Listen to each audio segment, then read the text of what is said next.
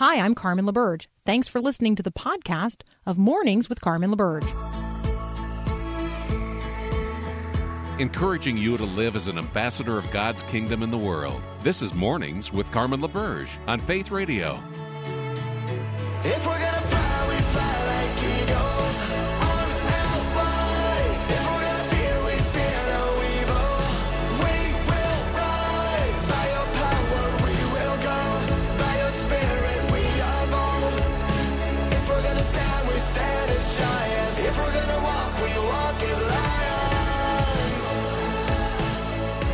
Well, good morning. It is Tuesday, the 28th of June, 2022. I'm Carmen LaBerge. You're listening to Mornings with Carmen on the Faith Radio Network. I've got a lot of Pray the News um, opportunities for us this morning and just inviting us to be mindful of um, of the reality that, you know, for yes for for many people yesterday like yesterday was the worst day. And maybe that is true for you and maybe it is not. Um, but I want you to, just for a moment, I know it's painful to do so, but it's important every once in a while for us to just remember like our most painful day, whatever that was for you. Um, because that is what a lot of our neighbors, both here um, in our own local communities uh, across our country and around the world, experienced yesterday. And so as I lift up these headlines, I encourage you to pray for the individuals directly affected, um, the the members of um, you know our frontline um, EMS personnel who respond um, to each of these uh, events. Um, and then the layers of people affected after that, which it's not hard for us to sort of imagine the concentric circles of effect in each and every one of these conversations because every single one of these individuals has a family. Um, they have coworkers, they have neighbors, they have friends, and uh, and so I will start with um, all of those uh, involved and, and affected by the derailment of an Amtrak train yesterday in Mendon, Missouri. Um, and the people of Mendon, Missouri. Like Mendon, Missouri is a town of 158 people. So for those of you who are like me, who live in a rural community, um, but my rural community still has a lot of people in it. Uh, and and a train track that runs right through the middle of all of it. So this is not hard for me to imagine um, in terms of the scene and the scenario. Uh, 200 Amtrak passengers on a train from LA to Chicago. Um, the train hit a dump truck that was, um, eh, you know, in the middle of a railroad crossing on a gravel road. So it's one of those that doesn't have lights. It doesn't have, um, it doesn't have those guardrails, and um, you know, and, and it's the middle of quote unquote nowhere. Now I know for the people of Mendon, Missouri, you you don't live in nowhere. You live in Mendon, Missouri. So please recognize um, that what I'm saying is it's not in the middle of an urban center, and so the um, trains are allowed to go pretty fast in places like this as they are passing through rural America. And so um, the train struck the dump truck. We are um, aware that one individual in the dump truck was killed, two other individuals on the train. Those people have not yet been identified, but many other people are injured. Um, everyone had to be evacuated. Lots of people are in the hospital. Um, and the people of Mendon, Missouri, I just want to commend them because they rallied resources and hosted um, more than 200 Amtrak passengers and crew, as well as emergency person- personnel who came from um, far and wide to uh, to respond to this event. Um, and this just comes one day after an Amtrak passenger train crashed into a sedan at a similar crossing um, in a rural stretch of track in Northern California. Um, three people also killed in that crash. Let's be um, let's be praying for folks traveling uh, in in all manners of transportation, particularly as we approach this holiday weekend. Tragedy in Texas, uh, where 46 migrants were found dead in an abandoned tractor trailer in San Antonio. Um, also praying for the 16 other people who were found in the trailer, including um, four people um, who are minors. Those 16 individuals are in the hospital. Um, suffering with conditions including heat stroke and heat exhaustion. But also, I just want you to have um, have a heart of compassion for them. They were obviously seeking to uh, enter the United States of America in a way that um, you know others were profiting from. We're talking about human trafficking here. We're talking about such desperation in the places where they were living that they thought this was a good idea in the middle of the summer, in the middle of a heat wave, to ride in the uncon- uh, unair conditioned back of a tractor trailer um, across a, an international border, you know, in the hands of people who obviously do not uh, value life. And so the experience of these 16 survivors is um, really unbelievable, uh, unimaginable. So let's be praying for them as well. Um, one other item of news here the January 6th Select Committee is holding a last minute hearing today after announcing that it was not planning to meet again until mid July. So we don't really know what they have planned, but thought that everyone would want to be aware that that is happening today in Washington, D.C. Mark Caleb Smith is waiting in the wings. He has been busy since the Supreme Court ruling in the Dobbs case. We're going to talk with him this morning about another decision of the Supreme Court, this in relationship to Coach Kennedy, the football coach, who was uh, praying on the football field after games, win or lose. We're going to talk about whether or not the coach won or lost at the Supreme Court. That's up next here on Mornings with Carmen.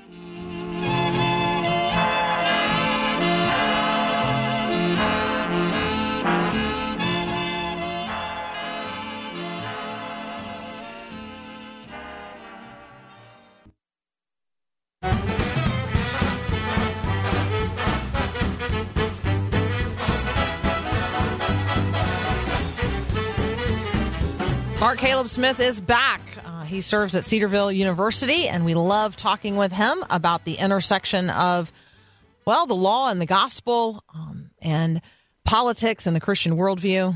Hey, good morning, Mark. Good morning, Carmen. How are you doing today? I'm fantastic. All right, did the coach win or lose at the Supreme Court? The coach won. Yeah, the coach won, and, and I think given the way that this court has handled uh, recent decisions as it relates to religious liberty, uh, it wasn't much of a surprise that the that the coach emerged victorious. All right, so I want to just make this observation. He was fired in 2015, and that's seven years ago. Um, and so part of this conversation is how slow things move in terms of a judicial process when it comes to sort of the competition. I mean, this is not. Well, I guess this is still a competition of you know one person's set of Right. of rights versus another group. So you know what people think they have the right to not have um, someone publicly express their faith. In this case, uh, kneeling in prayer after a football game. Um, and he says, you know, no, I feel like I do have the right to do that um, under the First Amendment. Uh, so, so Yeah. this contest of rights we talk about Right. a lot. Yep. Um, yep. Seven years feels like a long time, and yet I think Yeah. about uh, you know the Colorado cake baker, and he's been at it longer than that. Yeah, I mean, seven years is uh, it's not all that unusual, honestly, when it comes to a case that makes it all the way to the Supreme Court, because you have to think through the different layers, uh, take different amounts of time for different legal elements, for briefs to be filed, for facts to be heard and verified, and once you do that three, four, five times, uh, it just is going to add up. Um, seven years is a long time, but uh, this case is it- it's an interesting case, I think. Um, it's ultimately, I think, an argument when you when you read the two opinions from the majority and the dissenters. It's really an argument about the facts. They disagree over what was really happening. Uh, Gorsuch portrays it as sort of a you know a moment of quiet after the game. He's free of responsibilities at that point, so he's not functioning as a public employee. Sotomayor portrays it as sort of a subtly coercive expectation that players would would participate. She includes a picture, which is not all that common.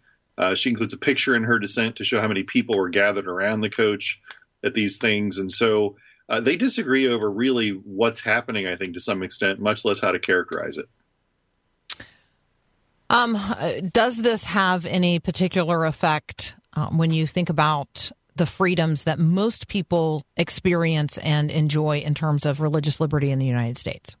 Uh, I think you know, if you follow, if you're on social media and you follow reactions to these kinds of decisions, I think yesterday and this morning I've seen about hundred tweets from people saying something like, "Well, this wouldn't have happened if it had been a Muslim having a prayer or, or a Jew having a prayer in the middle of the field."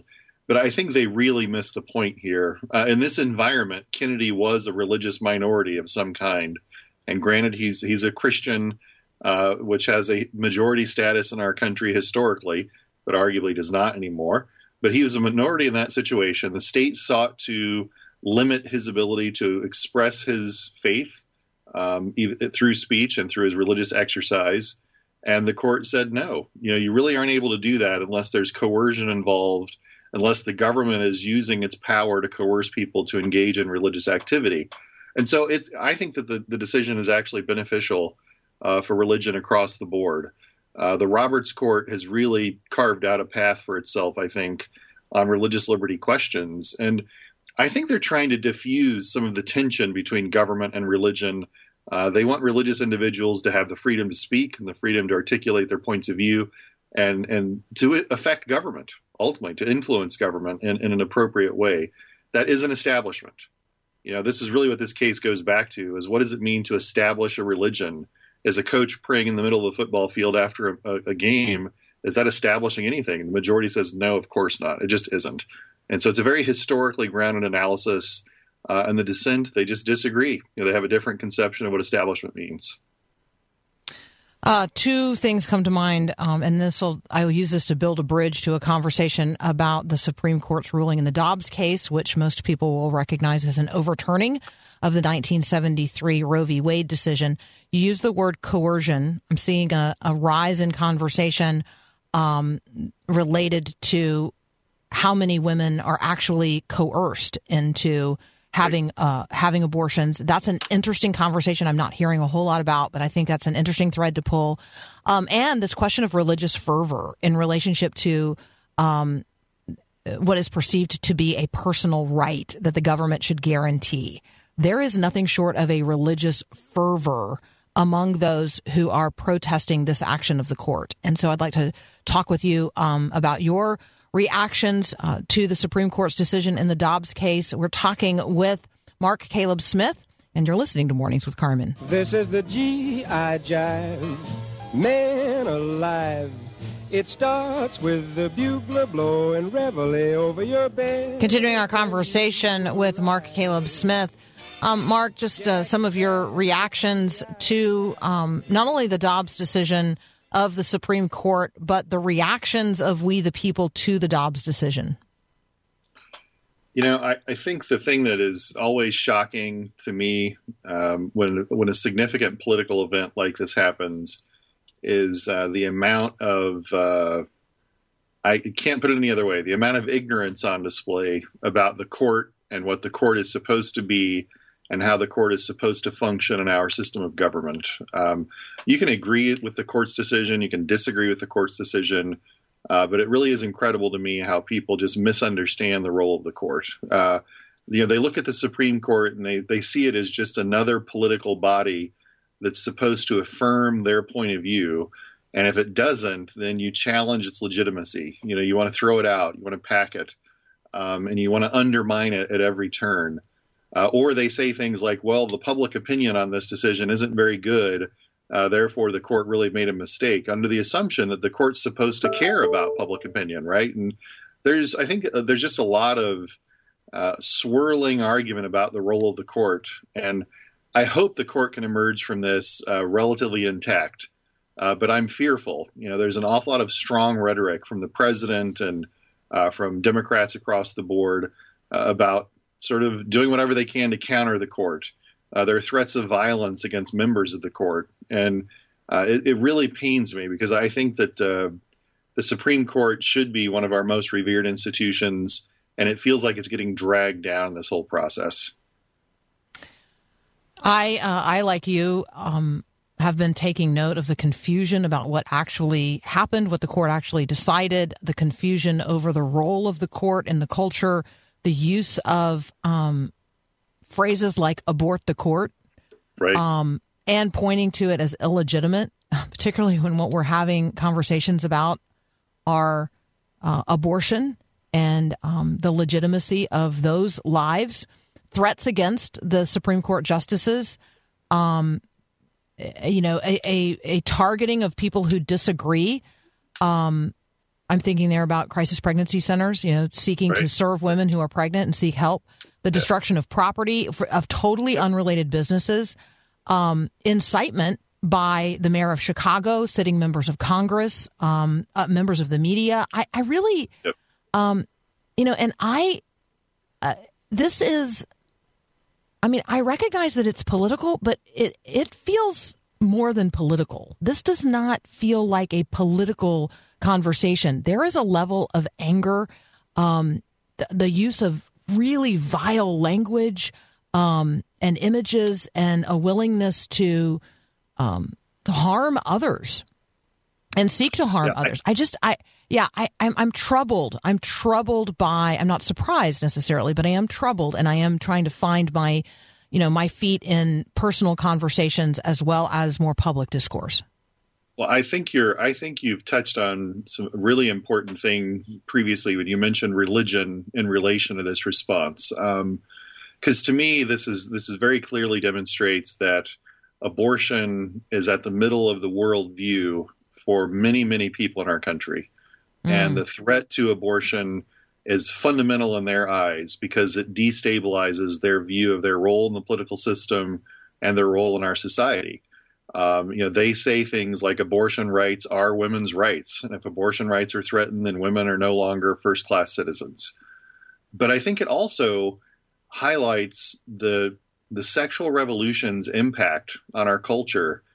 Uh, it is this is you know, sex is an end. It's not a means. It's an end for many people in our culture, and the the availability of abortion, relatively on demand, without interference, is sort of the ultimate fallback for the freedom from consequences for sexual activity.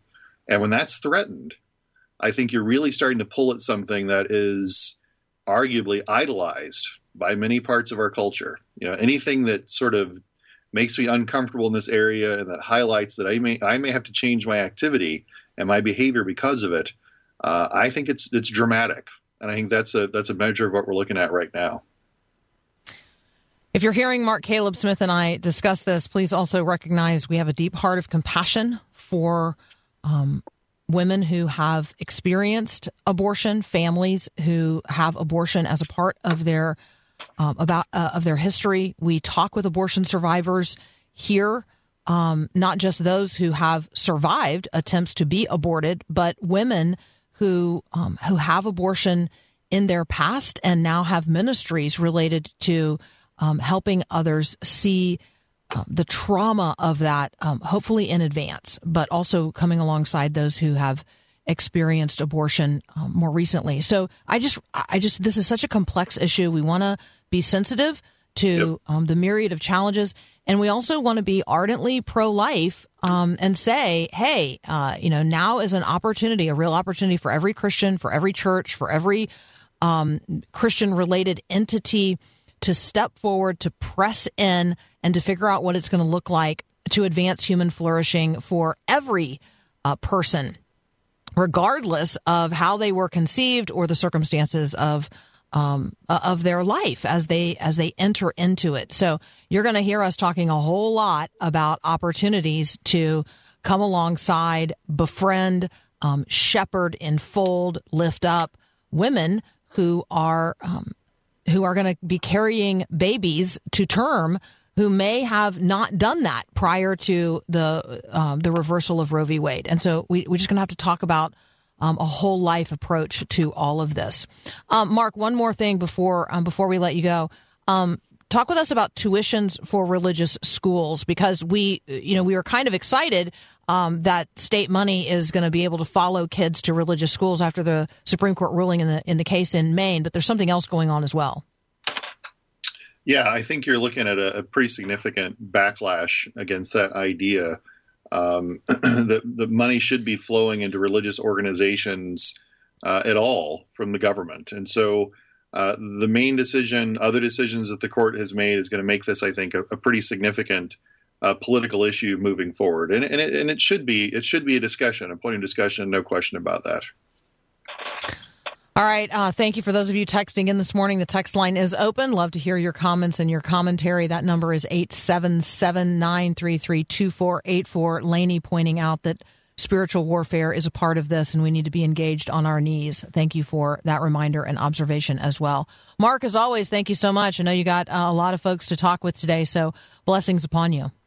Blessings upon you and your and your listeners, Carmen. We'll talk to you later. Thank you so much. You're listening to Mornings with Carmen. I'm Carmen LaBerge. We're going to take a moment for Max Lucado and UpWords.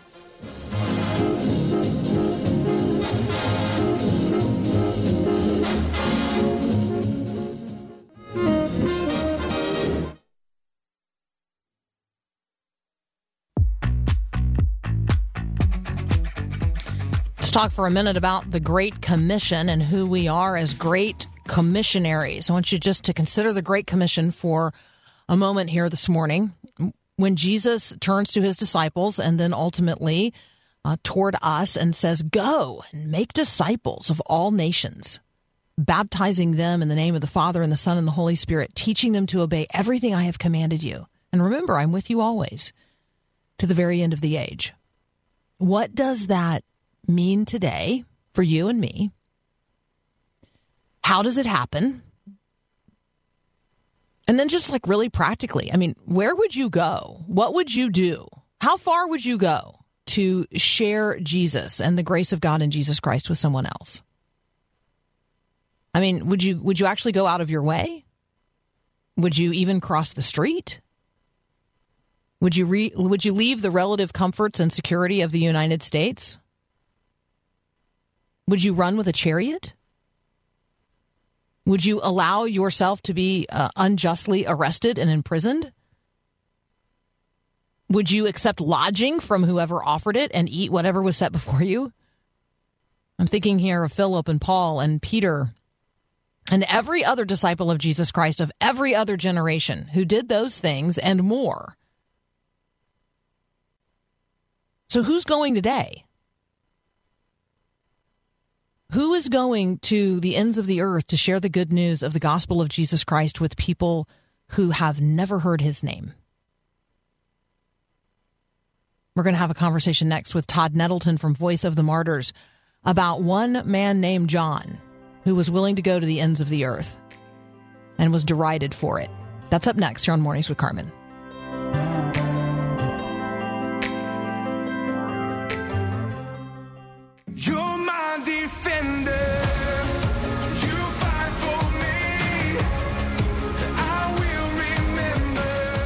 Todd Nettleton is back. He serves with Voice of the Martyrs. You can find what we're talking about today at persecution.com. Todd, good morning. Morning. Thanks for having me. Absolutely. Introduce um, introduce us to, to John Chau or reintroduce us to John Chau. And um, why are we, uh, who is he and why are we talking about him today? Well, this week is Day of the Christian Martyr. Tomorrow, June 29th, according to church history, is the day the Apostle Paul was beheaded outside the city of Rome. Uh, and so, what better day to hold up the example of those who gave their lives for the cause of Christ? John Chau is one of those. In 2018, he went to North Sentinel Island, an island in the Indian Ocean where uh, the people are completely unreached. Uh, they they have no contact with the outside world. They've never heard the gospel. Uh, John, as a teenager, God called him to go to that island, and uh, in 2018 he went. He was killed. Uh, the the news coverage afterwards, uh, and interestingly, John's plan was no one would ever hear his name he would go and live on the island for as long as it took to learn the language, uh, learn the people, serve them, and ultimately give the gospel to them. Uh, so then all of a sudden he's in the pages of the New York Times and GQ and NBC News.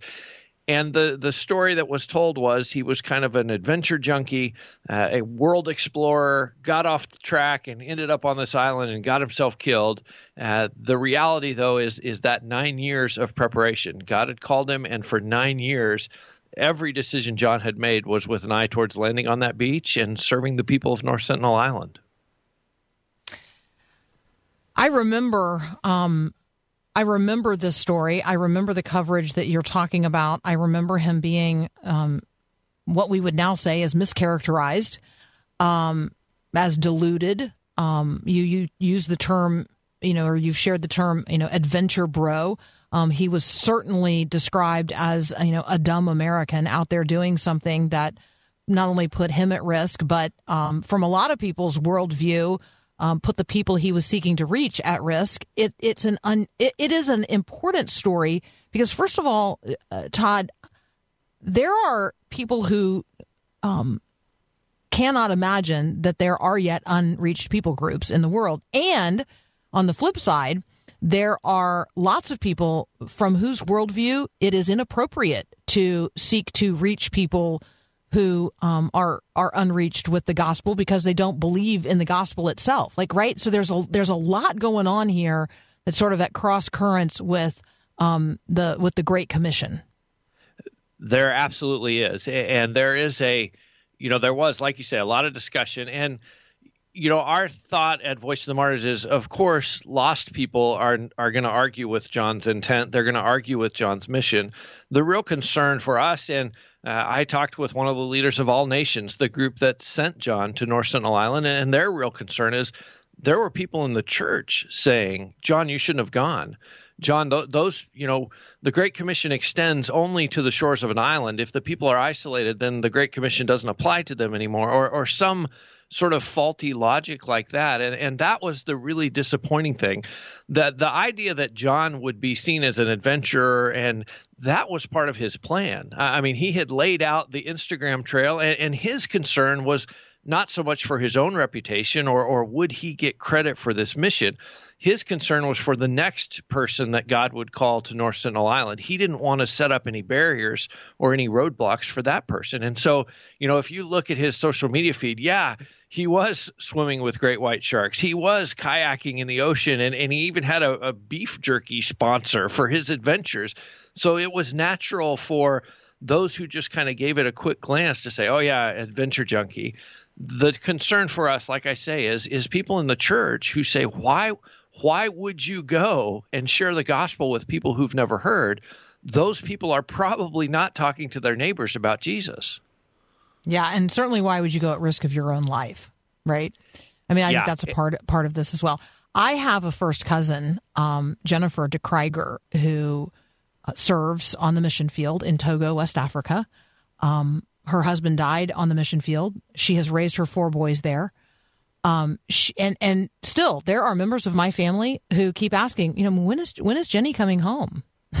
I'm like, Jenny is home. Like that is her home. she that is where she lives. And those are the people God has called her to serve. And this is the particularly unique calling God has in her life.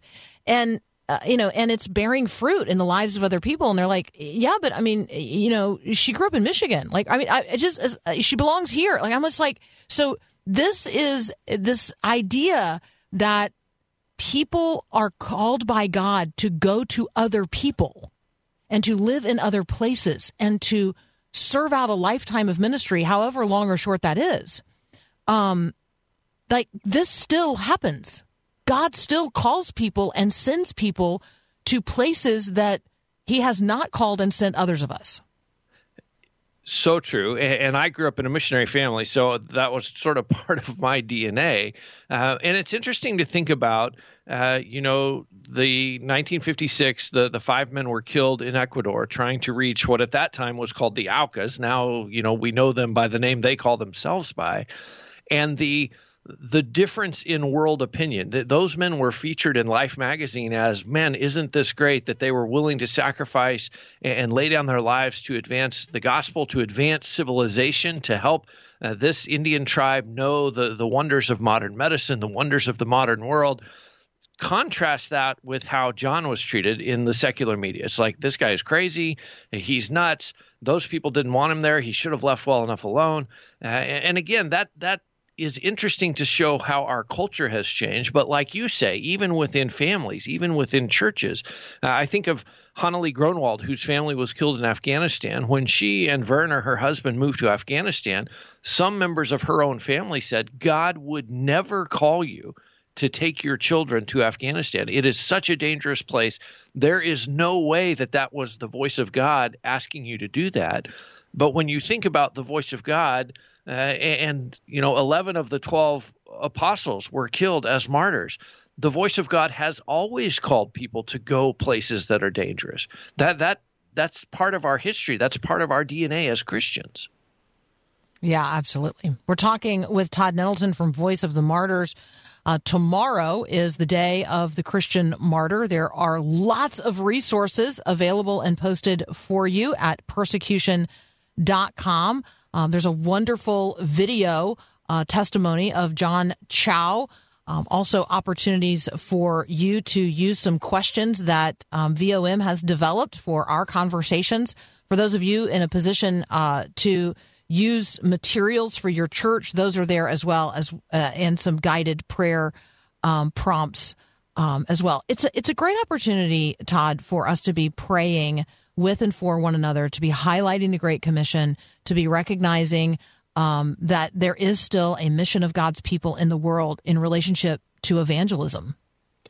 It is such a great opportunity for that. And one of the things specifically that I hope grows out of this year's Day of the Christian Martyr is people to pray for North Sentinel Island and pray for the Sentinelese people. Someone's going to have to go. You know, Revelation says people of every tribe and tongue and nation will be gathered around the throne of Christ. We know somebody's going to have to go to North Sentinel Island. Somebody's going to have to follow in John's footsteps. And uh, I hope that a worldwide army of prayer warriors will rise up through John's story to pray for the people of North Sentinel Island, to pray for whoever God calls to go after him and follow in his footsteps. And like you say, uh, hopefully that's not just North Sentinel Island, that's other places as well. And, and I love how you started because for a lot of us here in the U.S., it's almost impossible to fathom that there are people who are completely unreached, who have never heard the name of Jesus. Nobody in their tribe, nobody who speaks their language has ever heard the name of Jesus.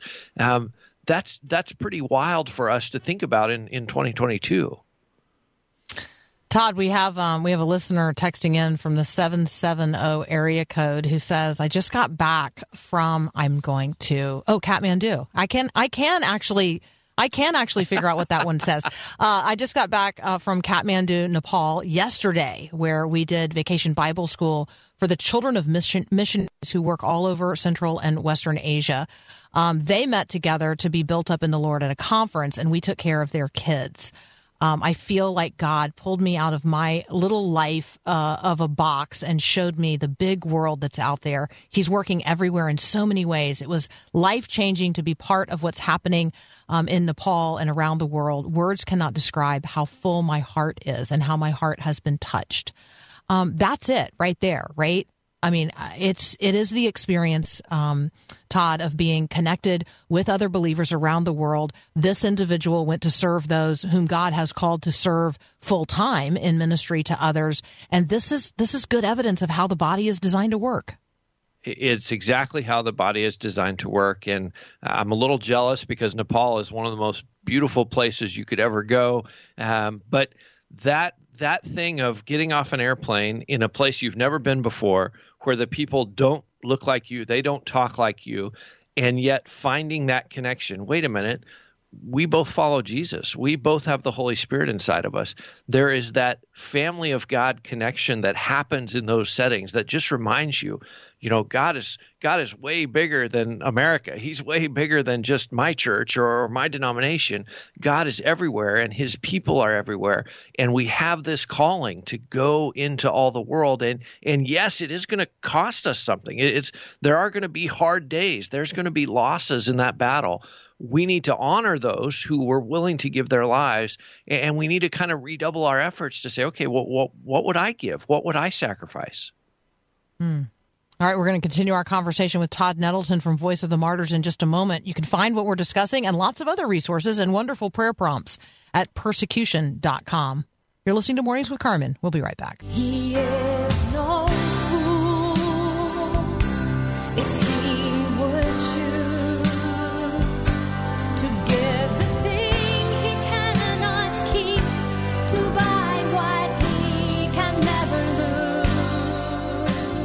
I'm Carmen LaBerge. You're listening to Mornings with Carmen. We're talking with Todd Nettleton from Voice of the Martyrs. You can find what we're talking about at persecution.com. Tomorrow is the day of the Christian martyr. Lots of resources related to that. I love, um, I love all the text messages coming in on the text line.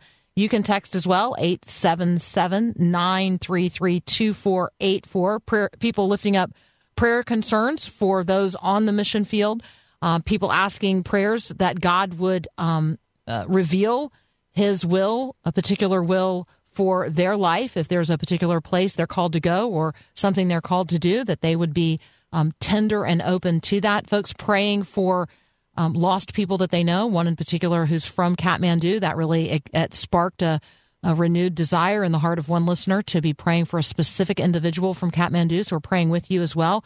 Um, somebody else lifting up a, a, a global ministry based in in Austria and um, and folks doing ministry there. So thank you, thank you, thank you, thank you, thank you. Love this engagement. Love knowing that you are um, in touch with and engaged with Christians around the world deployed in you know frontline evangelistic ministry. That is um, uh, that's wonderful. It's a gift. Being connected with Christians globally keeps us mindful of both how big and how small the kingdom of God is. Um, Todd, that's one of the great blessings of getting to talk with you is that you bring us so many wonderful stories from our brothers and sisters around the world, particularly those who are um, living in the midst of circumstances that you know we really can't imagine um, here in the United States. So, wondering if you if you have one of those stories to share with us this morning as well. You know, I just heard a story. I was doing an interview last week for a future episode of Voice of the Martyrs Radio, and we heard a story of an imam in Bangladesh. And uh, this imam was reading along in the Quran, uh, and he comes across the name Isa, Jesus. And he thought, you know, if if this man is mentioned in the Quran, and I'm an imam, I'm a Muslim leader, I should probably know a little more about him. Uh, and so he asked around in his little Bangladeshi village, and he got a hold of a Bible, and he began to read it. And he discovered that Isa al Masih, Jesus the Messiah, says, I am the way, the truth, and the life. No man comes to the Father except by me. And this Bangladeshi imam believed what he read. And not only did he believe what he read, but he started to share it in his mosque. When he was, you know, leading the, the services in his mosque, he would talk about, you know, the Quran mentions Isa. I want to tell you a little more about Isa because I've been studying up because I thought, you know, he's in the Quran. I should know what he says. And uh, the people in the mosque are like, you, you've become a Christian and I think at first he kind of argued back, no, no, no, I'm just I'm just studying, you know, what Isa says. But the reality was, yes, he had faith. He had chosen to believe what Isa said. No man comes to the Father except by me. He was kicked out of his mosque. His own brothers beat him and, and tried to get him to renounce Christ, come back to Islam, come back to our family. He said the worst the worst point for him, his nephew, and in their culture you you respect your elders. You respect those in the family who are are senior to you. His own nephew came up and slapped him across the face and knocked him down. And he said that was the hardest point. Uh, but mm. this former imam is now an evangelist. He's being discipled. He's being trained. And who better to talk to muslims about their faith and about christianity than a former imam who is now following jesus christ Todd, I'm um I'm so I'm so thankful for the way that God like enters in by the power of the Holy Spirit. I'm so thankful for the way he delivers his word. Um, and then I'm so thankful for believers who are willing to, you know, stand there and say, "Hey, this is who that is, and this is what that means, and welcome to the fellowship, and um, I'm your brother, I'm your sister." Um, let's walk together. I think the hardest part, as you just described, the hardest part is walking away from um, relationships that we have had in the past based on, you know, proximity or um, or blood, and instead recognizing that God does provide a new family. Um, I think that when we when we recognize that so many believers around the world lose their family of origin when they enter into the family of faith of, of Christianity. Um, you know, I, I, guess I'm just particularly mindful. There's a lot of adoption that needs to take place by those of us who are Christians living um, in in relative ease, right, in great abundance. That we need to have our hearts tenderized for our our brothers and sisters with whom we're going to spend all eternity, who now have nothing um, because they have they have walked away from their families of origin because they have walked into the family of faith. you are you're so correct. And i think of uh, Necati Aydin a, a man who was killed in turkey now more than 15 years ago uh, actually wrote a letter to his family because they had gone back and forth after he left islam to follow jesus. They actually uh, blamed his wife. They said oh you you led our son astray. And and he he wanted so badly to reach them and he loved his family but he finally came to the point where he wrote them a letter and he said i'm i'm going to stay away from you because i love jesus more. I, I have to put you guys on the altar because i love jesus more and it's just not working. I can't i can't be around you. It hurts too much. There's too much animosity. So I'm going to follow Jesus, and I understand that's going to cost me. And he never, even before he was killed, he never gave up on his family. He prayed for them every single day, but he just realized I have to break this relationship because I love Jesus more than I love my family. But like you say, then then who becomes his family? The the church has to step into that. And when you go to a Muslim nation and you meet with Christians and you meet in a Bible study group or a church group, you you quickly pick up on that fact. They have become each other's family. They have become the body of christ the family of god. And, and in that sense for those people it it is their family it's their only family because oftentimes their earthly family has rejected them. And so the family of god fills in that role. And and like you say we need to take that seriously. We need to understand that that's a responsibility that we have Todd, as always, um, thank you so much. It's just such a delight to connect with you and continue the conversation. You guys can find Todd at Voice of the Martyrs. The website is persecution.com. Um, Todd, as we as we part company this morning, I want to share with you another listener uh, who has texted in from the six seven eight area code. Um, Hi, Carmen. My husband and I, we're in our 50s, but God has called us to serve Him globally. We've been preparing for the last two years and are now actively seeking where God wants us to go. Um, it works that way sometimes, doesn't it, Todd? Like, right? He calls people and he gets them prepared and they don't yet know the place. And then there's people like uh, John Chau to whom God reveals the place, and then they spend nine years preparing to go. It's um, uh, God works in mysterious ways, but uh, it's important to recognize God works and He's still working. absolutely and and i Yeah. just i bless that couple in their ministry Amen. Amen. Thank you so much. Again, you guys connect with Todd Nettleton from Voice of the Martyrs at persecution.com. We'll be right back.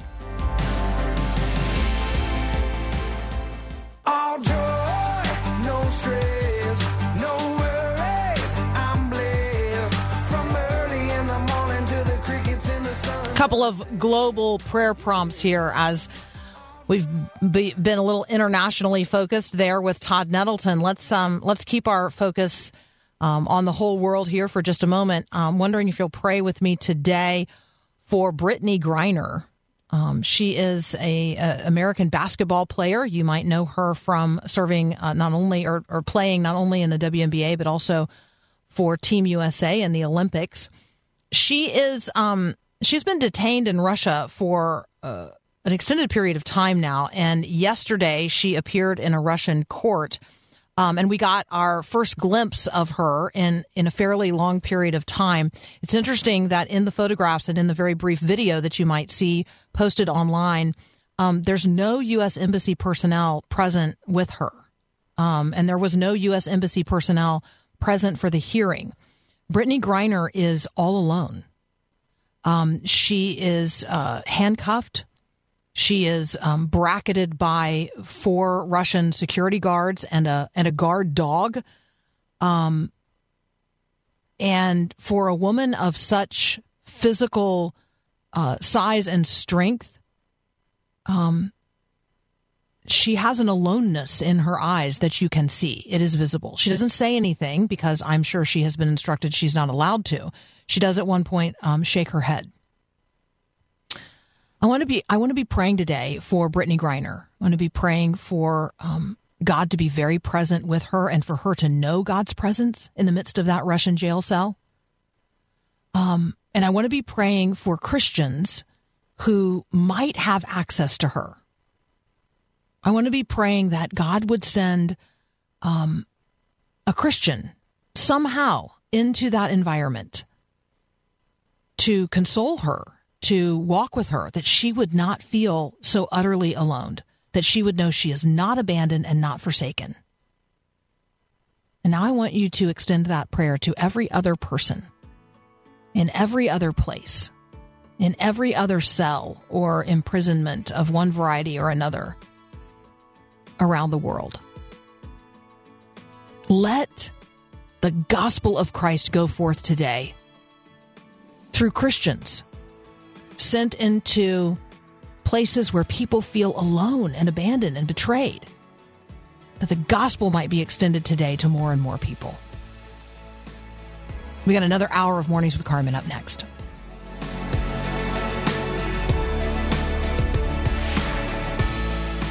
Thanks for listening to this podcast of Mornings with Carmen LaBerge from Faith Radio. If you haven't, you can subscribe to automatically receive the podcast through iTunes or the Google Play Music app. That way, you never miss an episode. It's also available anytime at myfaithradio.com.